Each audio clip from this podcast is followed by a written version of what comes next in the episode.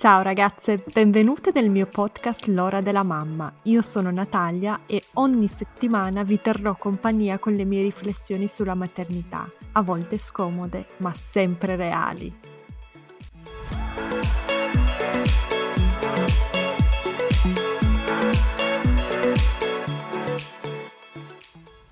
Ragazze, oggi festeggio, anzi festeggiamo. L'ora della mamma, la nostra ora settimanale insieme, compie un anno, proprio oggi. Un anno fa, a quest'ora, poco prima dall'inizio della pandemia, io pubblicavo i miei primi cinque podcast e vi facevo una promessa. Vi promettevo di accompagnarvi ogni mercoledì nel mondo delle mie riflessioni sulla maternità, a volte scomode, ma sempre reali e soprattutto ho scoperto necessarie. Vi promettevo di farvi da guida o come mi chiamano scherzosamente su Instagram da paladina delle mamme e ragazze, ce l'ho messa tutta. Ho intervistato varie decine di persone interessanti, abbiamo riso, abbiamo pianto, ci siamo emozionate e abbiamo riflettuto. Siamo cambiate insieme, non è vero? Ogni mercoledì ho pubblicato una nuova puntata con un pizzico di paura, ma anche eccitazione, con il timore che non vi piacesse e ho aspettato impaziente i vostri feedback. E ogni mercoledì avevo un pensiero fisso. Chissà cosa diranno le ragazze, se la puntata sarà di loro gradimento, se ho fatto un buon lavoro, se ho aiutato qualcuno. Sapete cosa vi dico? Per me è stato un onore aver fatto parte delle vostre vite quest'ultimo anno. È stato un onore essere invitata nelle vostre vite, aver letto le vostre storie, le vostre paure, i vostri momenti no, ma anche i vostri trionfi in qualità di madri e di donne. Vi ringrazio quindi di essere state con me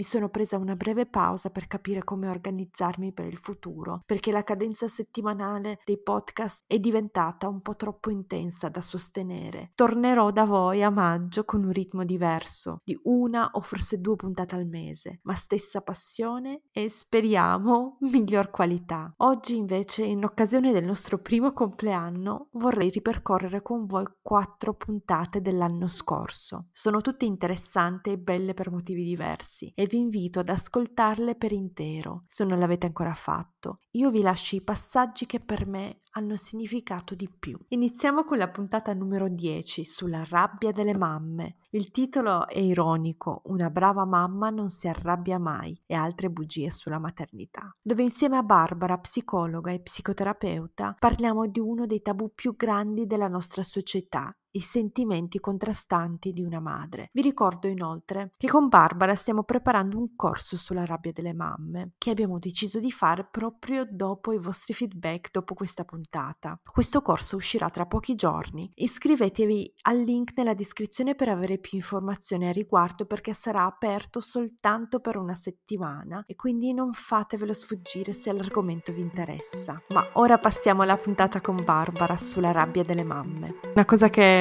trovo molto interessante è che ci sono persone che anche senza l'esperienza della maternità o della paternità riescono comunque con empatia, anche i professionisti come te, a capire benissimo senza giudicare l'esperienza di chi i figli ce li ha. Anche se devo ammettere che col fatto che soprattutto in Italia molte persone oggi non hanno e non avranno i figli per scelta e mi trovo io personalmente in una situazione di mi sento giudicata spesso da chi figli non li ha, tra i miei amici per esempio. Non capiscono, ogni volta che mi provo a lamentarmi o dire una cosa negativa mi guardano come se fosse una persona degenere. Eh sì, sono quel, quel segreto un po', quel tabù. Devo dire però che ci sono anche certe mamme, non mi è capitato anche con certe mamme di sentire un po' una resistenza su questi argomenti, magari mamme amiche ovviamente, alle quali dice ce la faccio più veramente, cioè io potessi lasciarlo un mese ai nonni e andare a fare un viaggio lo farei. Certe mamme magari mi guardavano un po', un po' stranite. Penso sinceramente che non sia perché non l'abbiano mai pensato, ma perché non se lo concedono, non si concedono di dirlo e di ammetterlo magari a se stesse. In che senso non si concedono? Perché, perché? Eh, abbiamo delle resistenze su certi pensieri. Eh, l'idea di pensare delle cose magari non propriamente positive riguardo ai figli, pensieri del tipo tornassi indietro non lo rifarei, oppure mm, andiamo dal più soft ovviamente al più intenso, quindi anche pensieri fantasie di dire potrei fargli del male, per esempio, sono pensieri che possono capitare nella mente della mamma, anzi spessissimo capitano dopo il parto, sono pensieri di rifiuto, che però un po' per la società in cui viviamo e un po' perché sono pensieri scomodi, li allontaniamo, cerchiamo di pensare che non siano nostri. Anzi, a volte eh, le donne proprio li sentono come intrusivi, come se entrassero nella loro mente senza permesso, ma in realtà non sono loro pensieri, tanto sono disturbanti. Mm-hmm, sì, quindi arrivano magari anche da te e dicono come faccio a liberarmene, toglieli, eh, non voglio averne certo. niente a che fare, ma in esatto. realtà quale sarebbe la strada da prendere in questi casi? Accoglierli, la prima cosa che dico alle mamme che arrivano super spaventate e le capisco perché hai lì quel frugoletto che dipende proprio solo da te, tra le tue braccia e inizi a pensare delle cose scomode, del tipo ho fatto una cavolata e non dovevo fare un figlio, oppure caspita è meglio che nascondo i coltelli in cucina perché chissà cosa potrei fare. Ecco, mh, quando arrivano così spaventate, la prima cosa che dico loro è che questi pensieri sono normali e sono frequenti, ovviamente, ma sono solo pensieri non sono azioni. Fortunatamente noi pensiamo un sacco di cose, ma poi non si convertono magicamente davvero in azioni. Eh, anzi, io dico sempre che chi lo dice non lo fa.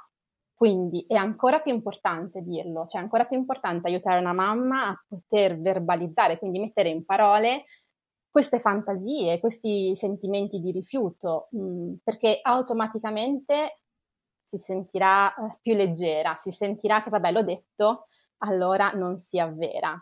Eh, un po' come succede con i sogni, no? che noi diciamo ho fatto un brutto sogno e abbiamo l'esigenza, non so, a me è capitato di svegliarmi nel cuore della notte dopo un incubo e abbastanza sadicamente svegliare mio marito e dirgli te lo devo raccontare, perché comunque eh, l'idea di dirlo e di metterlo in parole è un modo anche per contenere la paura, lo spavento per capire che non è reale, era solo un sogno. Ecco, allo stesso modo poter dire a qualcuno, ovviamente qualcuno di fidato, qualcuno che sappiamo che ci accoglierà ci ascolterà senza giudizio, quindi è importante scegliere a chi dire certe cose, ci aiuta a mantenerlo sul piano delle, del pensiero, delle parole, a non farlo trasformare in azione. Quindi è questo il percorso un pochino. Sì, quindi accoglierli. In realtà quello che hai detto, entrambe le frasi che hai detto, quella sul coltello e quella della finestra, le ho pensate anch'io, le ho anche dette a mio marito, a mia mamma, a mia sorella, forse anche alle mie amiche e ogni volta mi guardavano come se fossi cioè, me lo hanno anche detto, Natalia, dovresti andare da uno bravo.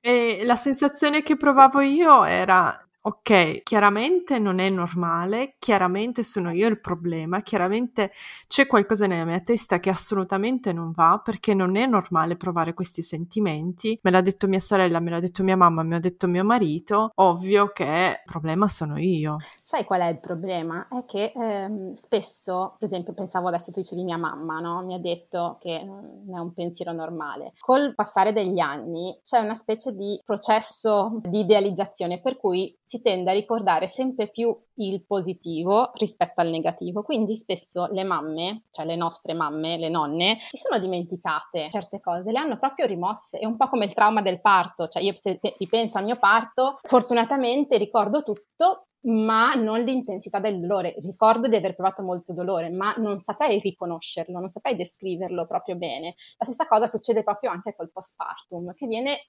progressivamente un po' dimenticato. Quindi quando naturalmente uno, la, la prima persona a cui pensa di rivolgersi, si ha un buon rapporto chiaramente, è la propria mamma. Le nonne un po' queste cose le hanno dimenticate. Sì, e vedono, come anche la società, vedono e vogliono aiutare soltanto il piccolo, perché è il piccolo così fragile, o la piccola nel mio caso, la nipotina così fragile, così carina, così piccola e necessita di cure e dall'altra parte hai una persona di 30 anni alta, grossa e comunque con un'esperienza alle spalle e non ti viene da aiutarla ti viene da proteggere a livello proprio istintivo il piccolo nelle sue braccia. E quindi mi ricordo come Anch'io in realtà mi sentivo molto piccola nonostante avessi 28 anni e volevo che mia madre e mio marito mi dicessero mi dispiace, ti prendo una bambina, è normale, una cosa va bene così, cioè avevo proprio bisogno di queste parole, ma non sono mai arrivate. Sono arrivate dai libri, cioè non sono arrivate dalle persone che mi circondano, sono arrivati poi dalla psicologa con cui ho lavorato quando mia figlia ha, aveva già un anno e dai libri. Beh, eh, è vero. Cioè, è vero che è difficile per gli altri riconoscere certi sentimenti, accettarli. La psicologia ci aiuta, però nel mio caso, per esempio, io ho fatto il percorso inverso, quindi anni di analisi per poter fare la psicoterapeuta, sapevo tutto, tutto sulla depressione postpartum, su tutti questi pensieri, eccetera.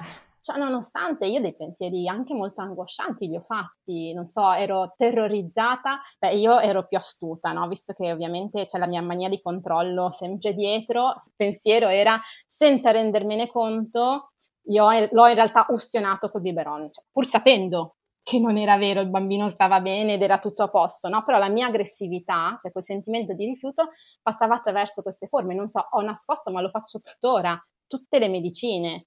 Vabbè, ovvio che uno deve stare attento, i blisteri in giro con i bambini non bisogna lasciarli, però comunque il mio pensiero è potrei fargli del male accidentalmente, perché poi ovviamente nel mio totale bisogno di controllo faccio questa variante che mi fa sembrare ancora più importante.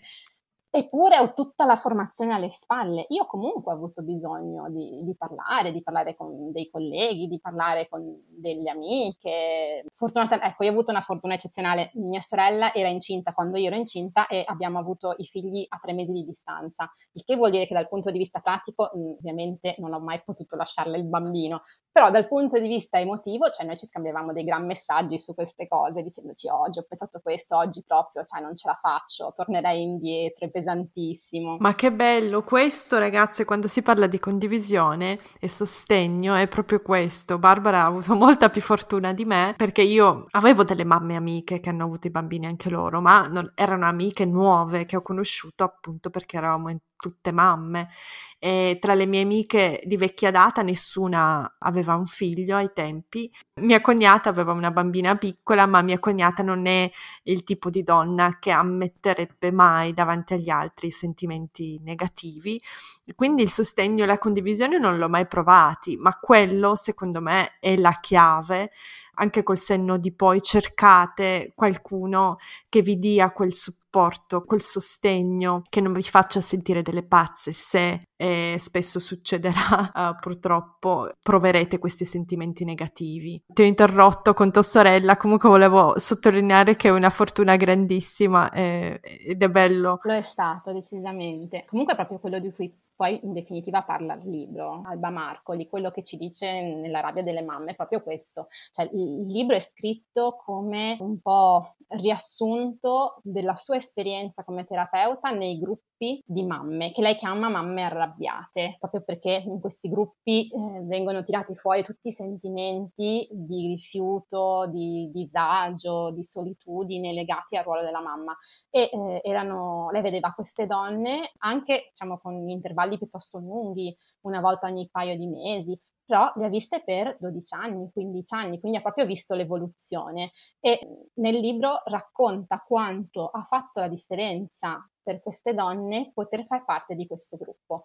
Eh, è bello perché poi ci sono anche tutti i riferimenti alle parole dette dalle mamme, no? alle lettere di ringraziamento che le hanno scritto negli anni, dove si vede come il loro essere mamma è cambiato nel momento in cui si sono sentite accolte. L'idea di fondo è questa, se io mamma mi sento capita, ascoltata e accolta, riuscirò più facilmente a capire, ascoltare, accogliere anche mio figlio o mia figlia. Quindi proprio in fondo al libro ci sono le testimonianze anche dei figli che dicono io pensavo che quando mia mamma andava al gruppo delle mamme arrabbiate in fondo non so, era una cavolata, era una perdita di tempo, invece mi rendo conto che l'ha molto aiutata.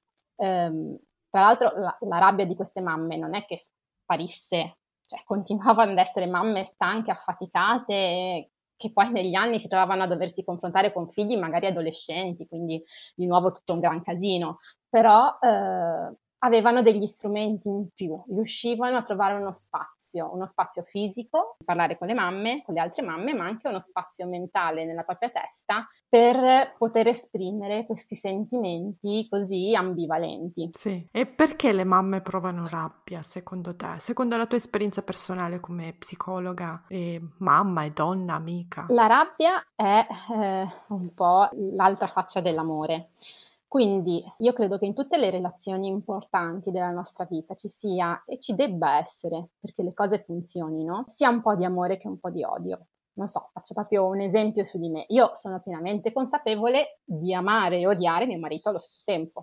Lo amo quando, non so, passiamo un bel momento insieme, mi dice quello di cui ho bisogno, mi fa sentire capita, amata, desiderata. Lo odio quando trovo i calzini sparsi per casa oppure quando devo ripetere cento volte la stessa cosa e mi rendo conto che non mi sta ascoltando e guarda il telefono. Ecco, in quel momento lì lo odio ed è un odio leggero, potrei farvi anche esempi di sentimenti di odio molto piacevoli.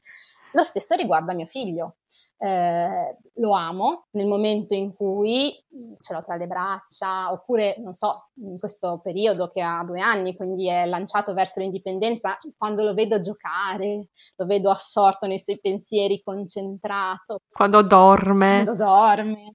Eh, tutti quei momenti, cavoli, sì, effettivamente lo amo. Poi ci sono tutti i momenti in cui lo odio, lo odio quando si sveglia prima di me la mattina, quando mh, mm, non mi ascolta, quando mh, mm, io gli dico no e lui mi guarda ridendo. Ecco, in tutti quei momenti lo odio, lo odio quando sento che è una limitazione per la mia libertà. E va bene così, cioè ci sono proprio questa ambivalenza anche nei confronti dei nostri genitori. Abbiamo amore e odio, cioè da un certo punto di vista li amiamo, proviamo sentimenti di riconoscimento, di affetto, da un altro punto di vista li odiamo e siamo molto arrabbiati con loro per un sacco di cose solitamente. Quindi anche in questo rapporto c'è ambivalenza, c'è bisogno un po' in tutti i rapporti maturi, c'è bisogno un po' di entrambe le cose.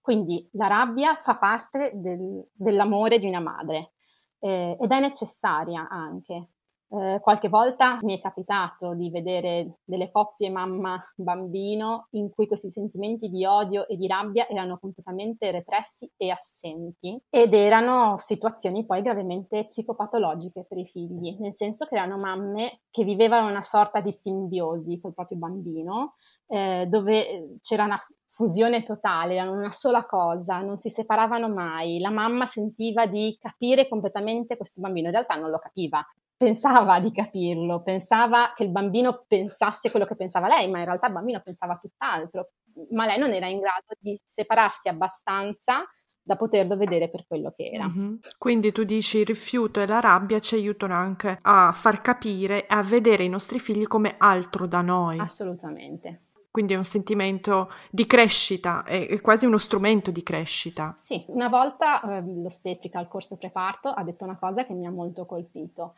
Eravamo a fine gravidanza nel mio gruppo preparto mm, e quindi eravamo tutte piene di quelle cose fastidiose, tipo le, le gambe gonfie, non riesco a dormire di notte, mi fa male la schiena.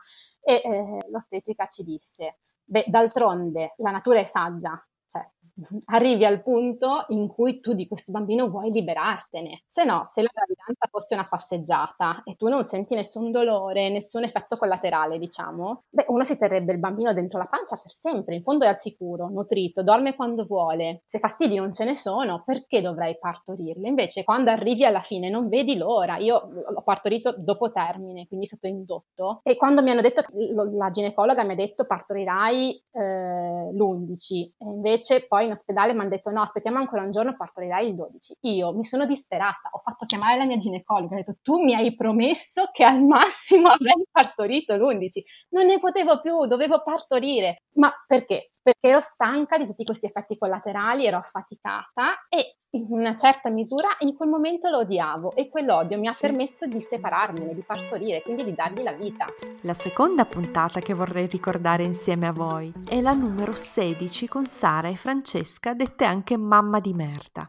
Una puntata ironica, divertente ma allo stesso tempo davvero interessante, perché parliamo della scuola che non è un parcheggio, dei diritti di noi donne e delle famiglie e di attivismo, guardando al futuro. Buon ascolto. Dopo un primo periodo del lockdown in cui abbiamo continuato a scherzare, a cercare di tenere alto, diciamo, l'umore con i nostri soliti eh, modi, il nostro, il nostro solito registro, abbiamo capito che la satira in quel momento non arrivava più e che era necessario fare delle azioni un pochino più forti perché ci siamo sentite abbandonate come mamme, come donne come famiglie. Eh sì, non solo abbandonate direi, ma anche criticate ad un certo punto, perché ci lamentavamo, comunque vi lamentavate. Questa secondo me è la parte peggiore di quello che è successo. Non solo eh, il danno, ma pure la beffa. Non puoi neanche dire, ah, sono stanca, sono esaurita, ho troppo sulle spalle che ti arrivano critiche da ogni dove. Francesca, l'hai sentito anche tu questo o lo, lo vedo solo io? No, no, hai perfettamente ragione. Eh, addirittura mm, noi chiediamo la riapertura delle scuole in Italia, che ricordiamo essere l'unica nazione che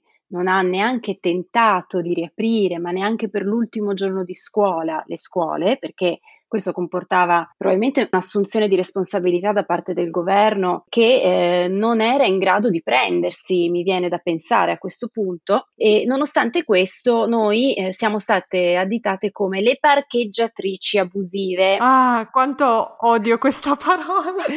eh sì, eh sì. Voi volete parcheggiare i vostri figli allora, eh, il fatto di sentirci additare come parcheggiatrici a me dice molto di più di chi pronuncia questa frase, ovvero io ho un'idea altissima della scuola, dell'istituzione scolastica, che oltre a trasferire nozioni è anche un modo per includere nella società i bambini e dare loro un, un principio di uguaglianza, perché a prescindere dalle opportunità che ti sono state date con la nascita, con la scuola, se ti impegni teoricamente teoricamente arrivi a parificarti con tutti gli altri. Quindi già questo è il primo tema. Il secondo è che la società è stata strutturata in un certo modo, i genitori devono andare a lavorare, gli adulti perché purtroppo mangiano e quindi a meno che tu non sia ricco di famiglia, credo che, che chiunque debba andare a lavorare e i bambini in quelle stesse ore vengono accolti dalla società e viene loro insegnato sia a leggere e scrivere sia a stare in società. Quindi dire che la scuola sia un parcheggio mi sembra un'obiezione profondamente ignorante e mi dice che l'ignorante è chi la pronuncia. Sono d'accordissimo con te, anzi vorrei aggiungere una cosa importante che ci sfugge secondo me da quando abbiamo questa famiglia nucleare, che ci piace perché siamo individualisti, una società di individualisti, ma che non è che sia fatta proprio a misura di bambini. Sono stata alla, al museo l'altro giorno, ho attentamente osservato come erano formate le famiglie anni fa, come le comunità eh, di Homo sapiens erano formate all'inizio. Più o meno la razio eh, tra bambini e adulti era di tre adulti per un bambino piccolo, ok? Non due adulti di cui uno al lavoro, ma tre adulti, se contiamo anche i figli adolescenti, i nonni, le zie, eccetera. Noi invece ci troviamo in una situazione in qualità di genitori o genitrici, mamme, in cui siamo un'adulta donna che deve lavorare e prendersi cura magari di uno, due, tre bambini. E scusatemi se siamo stanche, scusatemi se siamo esaurite e a volte abbiamo bisogno del welfare, perché il welfare dovrebbe mettersi in posizione di aiutarci e di fare la parte di questa comunità che non abbiamo più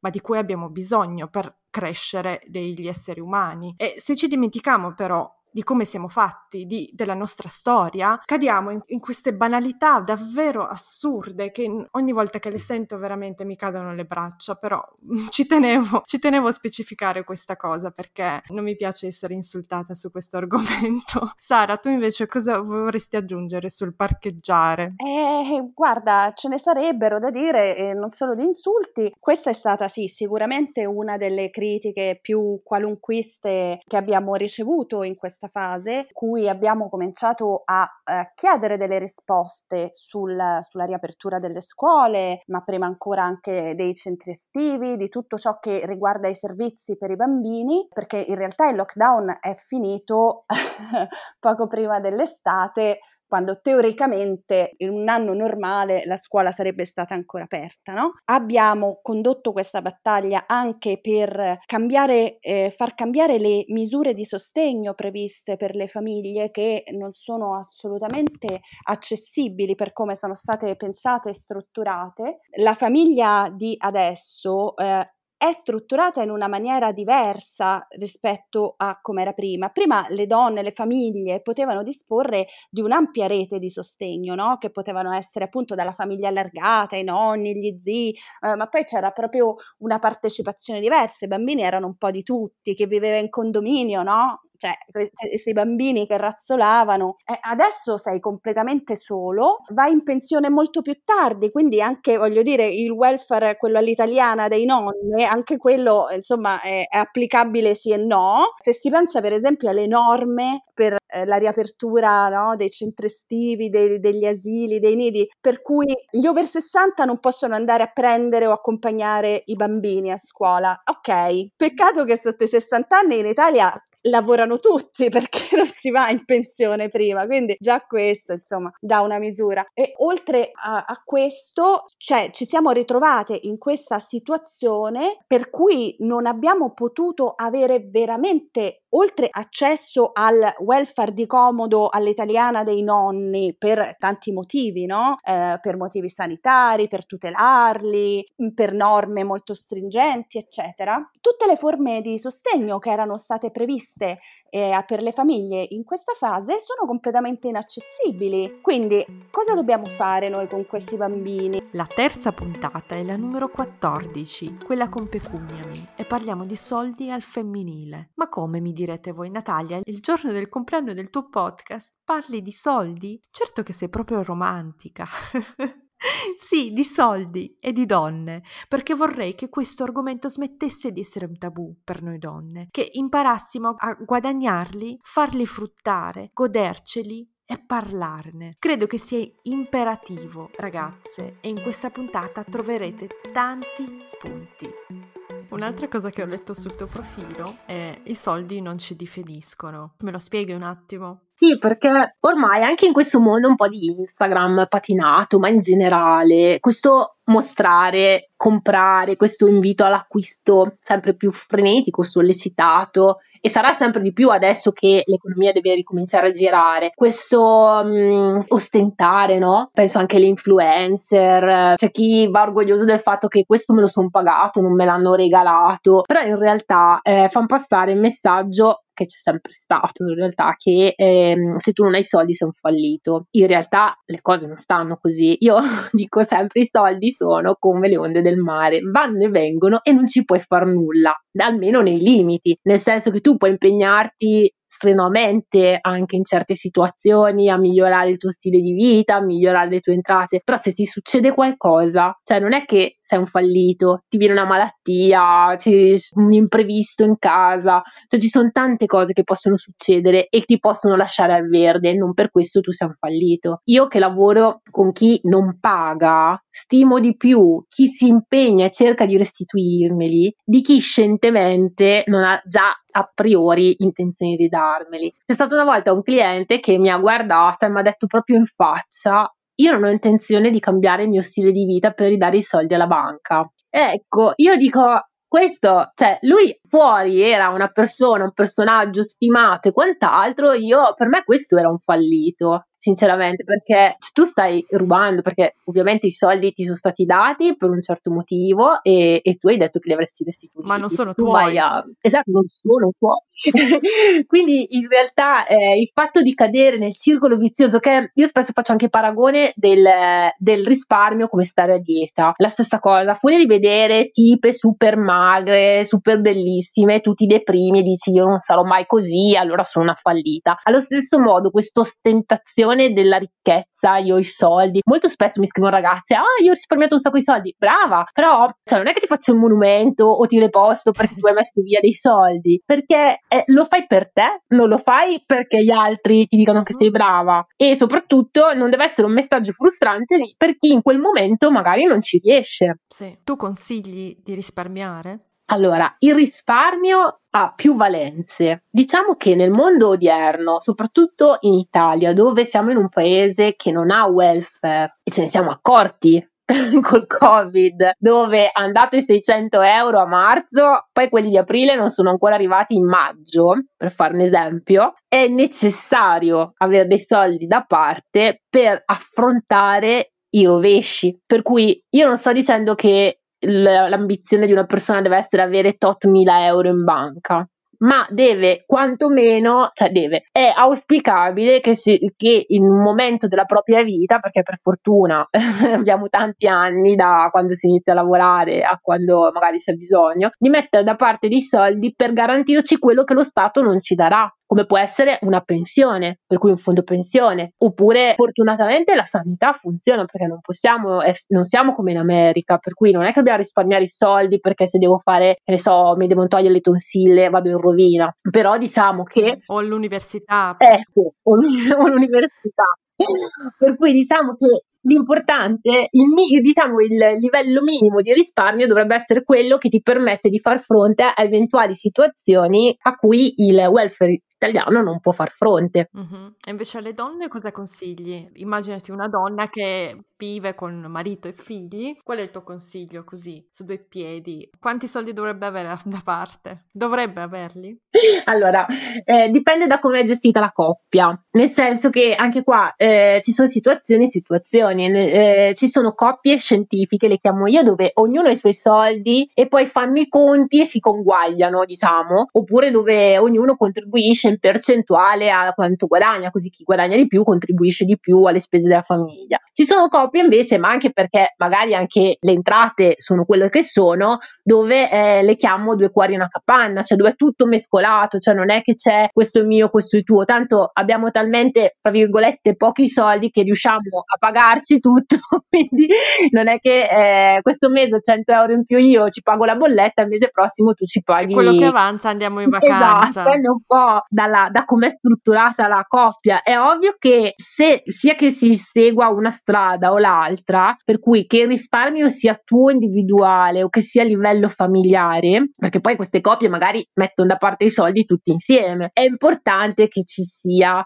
un minimo di autonomia e come un minimo di autonomia intendo anche solo avere il tuo conto corrente o avere il tuo bancomat o avere la tua carta di credito perché certo se poi riesci a mettere da parte dei soldi ovviamente mettere da parte dei soldi a seconda anche appunto di come è strutturata la famiglia è importante però è importante sapere anche solo dove vanno i soldi in casa perché col fatto che io contribuisco un po' di meno col fatto che tanto non ne abbiamo quindi li mettiamo tutti nel calderone e poi paghiamo tutto quello che si può. Questo non significa demandare all'altro la gestione delle cose. Questo è importante. Per cui se non riesci a risparmiare, se non hai un gruzzoletto da parte, se non hai un barattolo con dentro le banconote da 5 euro nascoste in fondo alla cucina, non è un problema. Però non demandare la gestione dei soldi, perché poi è stantissimamente provato che noi donne siamo più brave. Per cui in realtà controlla sempre. L'ultima puntata che ricordiamo insieme oggi è la numero 31, Il culto del feto con Alessandra Piontelli, psichiatra, neurologa e psicoanalista. E parliamo di feti, gravidanza, donne incinte trattate come contenitori di bambini e moltissimo altro. Una delle puntate più ascoltate e piaciute, ma anche una di quelle che ha creato più dissenso. Ascoltatela e decidete per voi. Io sono una fan della dottoressa Piontelli e il suo libro rimane uno dei libri di cui mi fido di più su gravidanza e parto. Buon ascolto ragazze! Ma dottoressa, come venivano visti i feti anche solo 50 anni fa rispetto ad oggi? Ma intanto non venivano visti per niente. Giusto. perché non esistevano gli ultrasuoni, non esisteva ancora tutto quello che era stato dalla copertina di Life in poi che ha lanciato il feto addirittura nello spazio. È stata più influential quella quasi dei feti con ultrasuoni. Adesso però gli ultrasuoni sono sempre più perfezionati feti. Come esistevano? Eh, si, esistevano sotto formalina, si chiamavano feti, erano stati abortiti per lo più spontaneamente e venivano conservati sotto formalina e racchiusi o in collezioni. La più famosa e completa eh, si chiama la Carnegie di Washington, dove c'è tutti gli stadi possibili e immaginabili e non so chi sia andato a raccogliere, ne hanno poi riunite varie, ma non so chi abbia raccolto tutti questi aborti spontanei, oppure in istituti di medicina legale. Io da studentessa ero andata in un istituto di medicina legale, solo che assieme ai feti per lo più malformati e abbastanza orripilanti c'erano anche pezzi di donne assassinate, uomini morti, eccetera, eccetera. Era una specie di rito di passaggio che dovevi compiere all'ultimo anno di medicina. Di certo poi cosa esisteva in quell'epoca? Esisteva la patria potestà che tra le altre, in caso di parto a rischio, permetteva al padre, allora tutti erano sposati, di scegliere tra il feto e la donna in caso di conflitto. Oh mamma. Sì, per fortuna quasi tutti sceglievano il- la donna, però non è detto, non lo so, io ero troppo, ero una bambina, non lo so. Attualmente si possono scegliere chiaramente con aborto figli esenti da molti difetti genetici, si sa che alcuni difetti anche anatomici e si sa che certi componenti della dieta possono essere dannosi, eccetera, eccetera, eccetera. Il che non vuol dire che inevitabilmente lo sono. Però alla donna è data e anche all'uomo è dato una possibilità di scelta in più. Poi c'è chi sceglie e chi non sceglie, per carità. Io non condanno chi non sceglie. Capisco, sì. Che storie, comunque ha avuto una vita, una carriera davvero... Dovrei intervistarla un'altra volta per chiederle della sua carriera. No, io ho anche lavorato molto fino a un certo punto, finché ho avuto un grave incidente, eh, in paesi in via di sviluppo. Allora era molto diverso il lavoro in paesi in via di sviluppo, cioè veramente la gente ci credeva, non andavi per lo stipendio, per la carriera, era tutto molto diverso. E devo dire, sono stata, ho avuto delle esperienze molto molto interessanti. Ha lavorato quando era già mamma in questi paesi? Quando erano già grandi i miei figli, insomma, c'era mio marito che restava, che me li guardava, non stavo via tantissimo, eh. stavo via un mese, un mese. Però sono stata da Papua, l'Uganda, tanti bei posti molto molto interessanti. Sì, infatti il terzo capitolo, la terza parte del suo libro, parla anche di alcuni paesi e soprattutto delle donne straniere che vivono in Italia e di come vivono loro la gravidanza e appunto i feti, giusto? Certo, li vivono almeno inizialmente, poi dopo imparano la contraccezione, li vivono, non ho voglia di avere, non è il momento di avere un bambino, abortisco, finita lì. Quindi lo fanno con più facilità. Molto più facilità delle italiane. Le italiane, guardi, abortiscono quasi esclusivamente o perché sono giovanissime o perché hanno difetti genetici o anatomici. Quasi esclusivamente, poi c'è l'eccezione, ma sono veramente poche. Un'altra cosa che mi ha incuriosito molto del libro, a pagina 36 parla del caso Verny, no, di Verny, e del suo libro eh, La vita segreta prima della nascita e di come questo libro abbia influenzato le masse e quello che comunemente si pensa sulla vita nell'utero. o quello che succede, lo sviluppo psicologico e emotivo del feto. Verni, che veniva chiamato Vernai, era una persona veramente spiacevole, io l'ho conosciuto anche lui, era vera una persona spiacevole, non aveva mai visto un feto. Ah, E cosa che a me, quelli che scrivono sui feti senza aver mai visto una mamma incinta, parlato col, visto un feto con gli ultrasuoni, ha avuto a che fare con gli ostetrici, con anche il loro caratterino, perché non sempre sono facili, ci vuole veramente una buona forza per essere accettati. E lui non aveva mai visto nulla.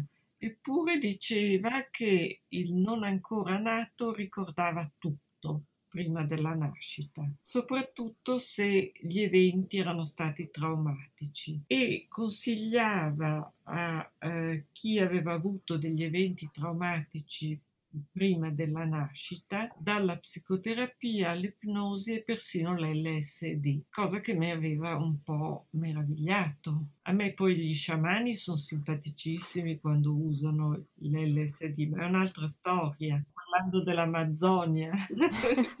Quindi eh, Vernai invece era un altro tipo che si spacciava eh, per eh, grande, magari era anche ostetrico, ma però non aveva mai visto effettivamente.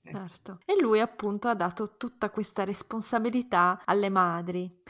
Quindi la madre del nascituro, secondo lui, era in gran parte responsabile del, del futuro di quel bambino. Non totalmente, ma già in pancia, cioè non era solo dopo che è già grave, ma già in pancia, cioè se ascolti Mozart avrai un Chopin. Quanto è fondata questa teoria della musica? No, i feti eh, certamente percepiscono negli ultimi stadi della gravidanza la musica, l'olfatto, la musica e probabilmente il dolore. Questo è stato appurato non da me, ma da vari esperimenti. Però da qui a dire che se uno ascolta Mozart tutta la gravidanza diventerà Stravinsky, non lo so, mi sembra molto improbabile. Io adoro la musica, ma sono stonata come una campana.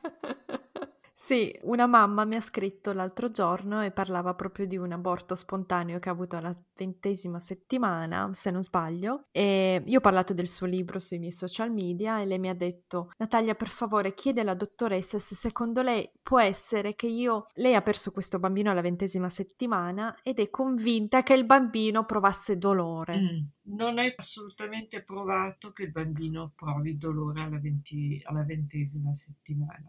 Tant'è vero che eh, durante l'amniocentesi, soprattutto in periodi precedenti, quando le, gli ultrasuoni non erano perfezionati, alcuni bambini venivano toccati dal lago, ok? Quindi in teoria avrebbero dovuto saltare per aria. Molti non reagivano per niente se saltavano per aria perché magari avevano uno startolo spontaneo, come facevamo a distinguere una cosa dall'altra. Mm-hmm. Quindi dalla sua mamma che eh, probabilmente prima di tutto non sarebbe sopravvissuto perché alla ventesima non sopravvivono. E poi molto probabilmente non posso darle la certezza assoluta molto probabilmente non ha provato dolore. Lei ha provato dolore perché 20 settimane può essere già abbastanza avanti uno sognare un po'. Per quanto riguarda invece i pensieri o le emozioni, quanti dati abbiamo che siano certi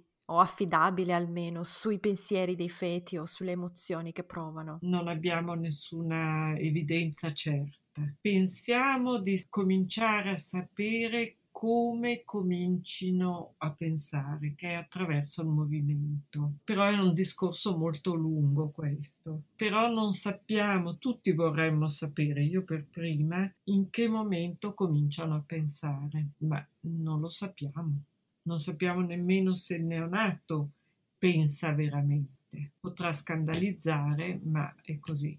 Sì. Quindi lei ha le mamme che si preoccupano perché hanno avuto una brutta litigata o magari anche qualcosa di più grave, un, un parente morto, insomma, un divorzio. Tutto può succedere nella vita durante la gravidanza, giusto? Adesso col Covid, quante hanno avuto lutti? Certo anche gravi, alcune hanno addirittura avuto il compagno morto. Vuol dire che i loro bambini nasceranno disgraziati per tutta la vita.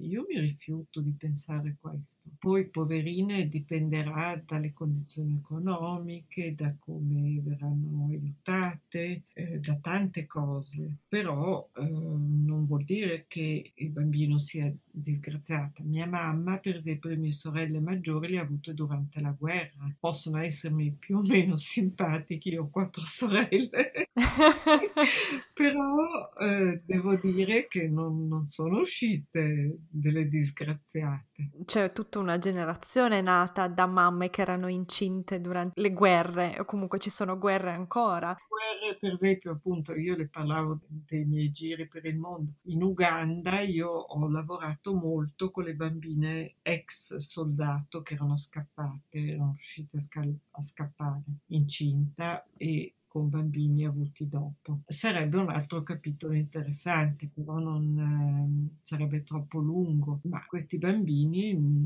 certo, le mamme psicotiche no, ma alcuni bambini, la maggior parte, poi stavano bene, dipendeva dal contesto. Certamente se poi venivano abbandonati per la strada, invece che il biberon gli si dava la grappa, allora era un'altra storia. Assolutamente. Comunque vi racconto un'ultima, oppure se vuol farmi altre domande faccia pure. Una storia divertente perché mentre ero in Uganda mi avevano chiesto di visitare l'unica prigione che c'era nel nord Uganda dove c'era questa guerra e c'erano 50 donne, che erano poche in realtà perché nessuno arrestava nessuno. Insomma su 50 49 avevano ammazzato il marito. Tante preferivano addirittura la guerra Oh all'essere date in moglie per quattro capre. Le capisco. Anch'io. No, no, ma io guardi che non, che le condanno, anzi, forse era più, era più adrenalinico, più divertente, più... anche se dovevano compiere atti atroci. Però ci addentreremmo in atti, guardi, potremmo star qui a parlare per un po'.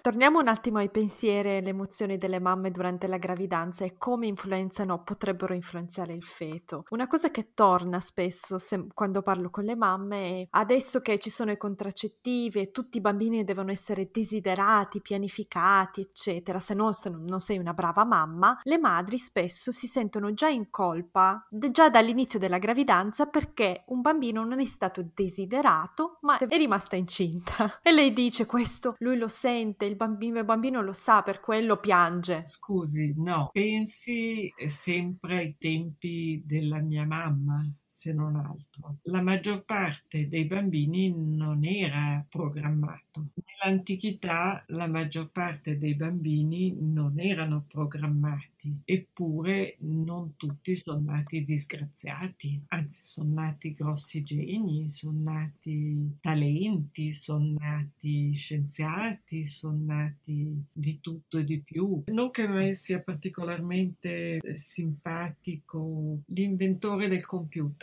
Steve Jobs, era un bambino adottato. Allora tutti gli adottivi dovrebbero essere condannati. Seguendo questa logica, tutti i bambini che vengono adottati dovrebbero essere da condannare perché abbandonati alla nascita, perché abbandonati, per non parlare poi del discorso enorme delle surrogate. E come la mettiamo? Tutti da condannare. Assolutamente. Grazie, guardi, grazie per averlo detto. Ma lei sta facendo un lavoro molto utile, mi sembra. Ci provo, ci provo. ci provi perché veramente, guardi, a me riesce difficile tante volte proprio perché sono anche implicata in problemi clinici, ricerche, eccetera, eccetera. E quindi non sempre ti riesce, poi ci sono lì le psicologhe, ci sono lì, non che io ce l'abbia particolarmente su, però è molto diversa la formazione di uno psicologo o di uno psichiatra. Mhm. Lo psicologo sono tre, tre anni in pratica. Lo psichiatra sono almeno sette anni più cinque di specialità e frequentazione obbligatoria di reparti psichiatrici. Wow. Quindi non è solo il fatto che tu puoi dare delle medicine, ma effettivamente con questi pazienti hai convissuto per un lungo periodo di tempo. E adesso è così. Sì, soprattutto le donne incinte, le dirò, sono tantissimo a contatto con gli psicologi e quelli che conosco io, quelli che scrivono libri, manuali, hanno blog grandi, sono tutti su questa, su questa linea del naturale, soprattutto in Italia. Ma non solo in Italia, se lei va anche in Inghilterra, in America, eh, le parlo di dove sono i miei figli e di dove ho lavorato io, il back to nature, eh, ritorno natura, mm-hmm. che ok, alcune può far piacere, altre non solo le mette magari in pericolo perché se succede qualcosa al parto ci deve essere un'assistenza adeguata. Non parliamo poi adesso di periodi di Covid e poi lasciate la scelta alle donne. Eh, a proposito, eh, le faccio un'altra domanda, mi è venuta adesso. Lei ha parlato della scelta alle donne, ma le donne devono essere anche informate adeguatamente e se queste donne leggono tutti gli stessi manuali, tutte le stesse riviste, fanno anche le stesse scelte. A volte queste scelte sono anche contro loro stesse. Lei quali manuali consiglia? Io so, per esempio, io ho letto cosa aspettarsi quando si aspetta, adesso lo butterei proprio dalla finestra. In realtà è stato scritto da una donna molto furba, senza nessuna qualifica, credo che non avesse neanche la terza elementare, che va a leggere tutti gli articoli scientifici, non cita mai nessuno in modo che le madri non possano andare a controllare, che io trovo veramente scorretto fatto e anche perché questi magari hanno passato anni e anni e anni a fare ricerche prima di pubblicare un articolo. Poi lei è diventata multimiliardaria, beata lei, ha fatto un film con delle attrici stellari, adesso non mi ricordo più i nomi, però se lo va a vedere lo trova, pure piace tantissimo. Certo, ok, qualunque libro può andare bene purché seguito dal consiglio del curante. Wow, siete arrivate fin qui! Spero che questa puntata vi sia piaciuta e aspetto i vostri feedback. Potete scrivermi su Instagram o mandarmi un'email. Tutte le info sono nella descrizione. Non vedo l'ora di sentire cosa ne pensate. Ricordatevi di schiacciare il tasto segui in modo da non perdervi le puntate future. A presto e grazie!